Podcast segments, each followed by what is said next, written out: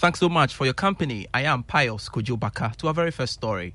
Bulk oil distributors have assured that they remain committed to the new specifications for importing petroleum products into the country. The pledge comes after the National Petroleum Authority earlier this month turned away a vessel carrying petroleum products with high manganese levels. This was despite the coming into force of the new requirements for importing pro- products from January 1, following complaints by some motorists and the old specifications caused problems to their engines. Dr. Patrick Kwekufori is Chief Executive of the Chamber of Bulk Oil Distribution Companies. We've all, for the past four or five weeks, informed our major uh, trading partners that the specifications have changed. We've looked at it, and our, our last engagement, we realized that although we're looking out for magnesium and other metals in the fuel specification, one thing that we're not looking critically at is iron. And now that the regulator is building its capacity to be able to test and verify all those, it gives all of us confidence that we can bring in products that will meet the specification that will also abet any situation. Dr. Patrick Kwekufori is the chief executive of the Chamber Bulk Oil Distribution Company speaking there. Now, economist and lecturer Professor Lord Mensah has warned that burdening the country with more debts could unsettle the economy for the next 22 years. He cautioned government against overspending ahead of the 2024 elections, pointing out that government's resort to short-term debt financing due to its inability to go to the capital market is already stifling growth in the private sector.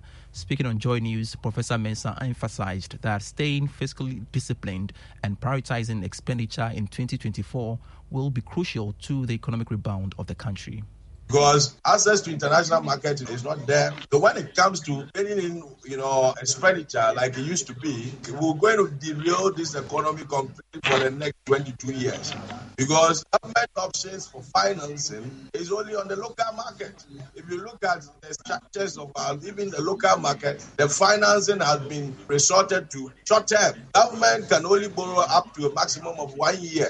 So government cannot make any attempt to rake in unnecessary expenditure going into this election. Other Professor Lord Mensah is a finance lecturer at the University of Ghana Business School speaking on Joy News. Now, the Association of Ghana Industries has restated that issues of cost of electricity to businesses must be looked at again to make Ghana's manufacturing companies competitive across the continent. AGI is of the view that the cost of electricity and high interest rates makes the uh, cost of production unbearable for the industry sector. Speaking to Joy Business, Chief Executive Officer of the association, Seth Twum-Akwaboah said, cost of input, particularly power, must be reviewed again in 2024 to help Ghanaian businesses grow. When we are talking about electricity tariffs, we are talking about cost of production. When we are talking about cost of finance, and I just mentioned policy rate being high, I talked about interest cost being high. When I'm talking about what does it mean? I talked about the value chains being effectively developed such that the raw material supply to the industries will be cheaper. And then the, the logistics for moving them. I mean, if you take electricity, in China, it's about four to five cents Seth Twum-Akwaboah is the CEO of AGI. Speaking there to some other stories, players in the industry sector of the economy are expecting some more attention from government to ensure sustainable growth. According to them, this is critical area that will create jobs and make more revenue for the state. Speaking to Joy Business on the business community's expectation for the year, country managing partner for Deloitte Ghana, Daniel Owusu said industry expects more from government this year industry has been declining. Those are industry is the one that drives production. That is where we can create employment. I think we they were looking for a lot more from that side, um, but they didn't see. It. But but by and large, I think we've seen some stability in the system. We've seen that there's a reduction inflation, and we are we are hoping and also praying that that stability will continue. And if that continues and we're able to achieve our targets, then then that will probably start to prepare us um, uh, for the changes that we are looking for. More on businesses and the Ghana Union of Traders Association has called on government to urgently adopt measures aimed at reducing taxes and charges at the ports. According to GUTA, the fees and charges have significantly impeded the ease of doing business in the country.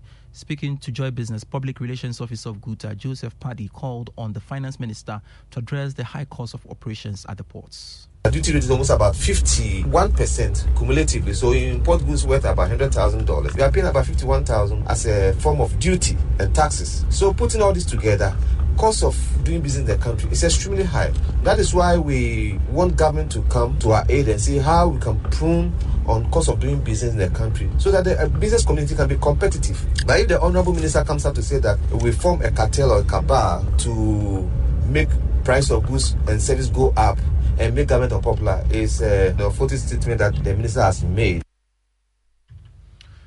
Public Relations Officer of the Ghana Union of Traders Association, Joseph Paddy. To the financial sector now, and shareholders of the Agricultural Development Bank PLC have granted approval for a record capital injection of 2 billion cedis into the bank to strengthen its operations. The resolution was passed at an extraordinary general meeting of the shareholders on December 28, 2023, at the Accra Financial Center. There's more in this report. According to a statement issued by the bank, the resolution was in furtherance of the ADB's intention to raise additional capital to show up its minimum paid up capital, which has been adversely affected by factors including the impact of the recent domestic debt exchange program and challenged performance of the banking sector over the past two years, among others. The resolution received an overwhelming endorsement without any opposition or abstention. The approval has now empowered the bank to raise the additional equity capital of up to 2 billion cedis through a renounceable right issue on such terms including the share price, the number of offer shares, allotment, and other modalities. Speaking at the EGM, the board chairman of the bank, Dasebre Kwamwa Japan II, indicated that per section 28 of the Banks and Specialized Deposit Taking Institutions Act 2016, Act 930, ADB is required to maintain the prescribed minimum paid up capital unimpaired by losses, including accumulating losses or other adjustments. A business desk report.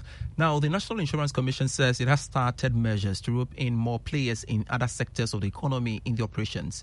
The Commission said this will support the quest to expand through innovation. Head of Supervision for the Commission, Stella Jonah, is optimistic of a robust drive to increase penetration this year. We are developing a legal and uh, supervisory framework to encourage and foster innovation, and we're engaging insurance companies and tech firms to um, ensure that we move in that direction. Just about two or three weeks ago, we had a tech forum where we had a number of companies from the industry. Dr. Kwabason was there from the GIA, the brokers were there, and some of the tech firms had the opportunity to pitch what innovation they have to offer the insurance sector. Stella Jonah is the head of supervision at the National Insurance Commission. It's time for your pension tip on Money Lab.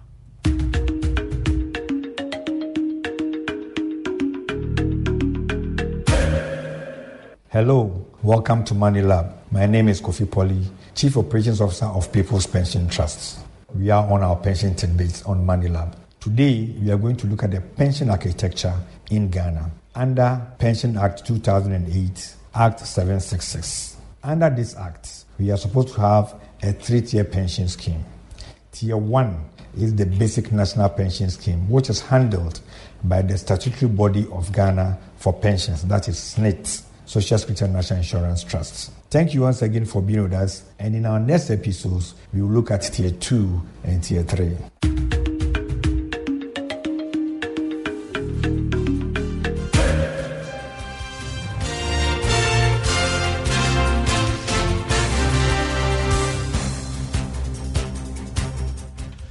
That's it for the Joy Business Report. But before we go, the EcoBank salary account is a special account designed for workers of all income brackets desirous of receiving their salaries through EcoBank.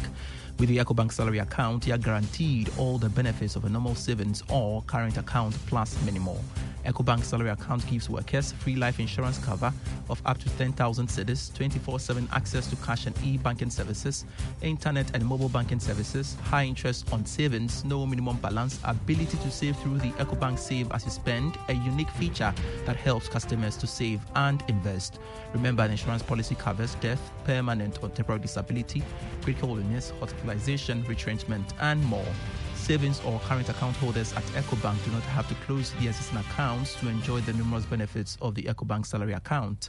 Just ask your brand to switch your existing account to the EcoBank salary account. Non EcoBank account holders should approach an EcoBank branch and ask for the EcoBank salary account. Switch your salary account today and enjoy amazing benefits at EcoBank. Call EcoBank to free on 0800 003 225 whenever, wherever for further details. EcoBank, the Pan African Bank. I am Pius Kojo Baka. Thanks so much for your company.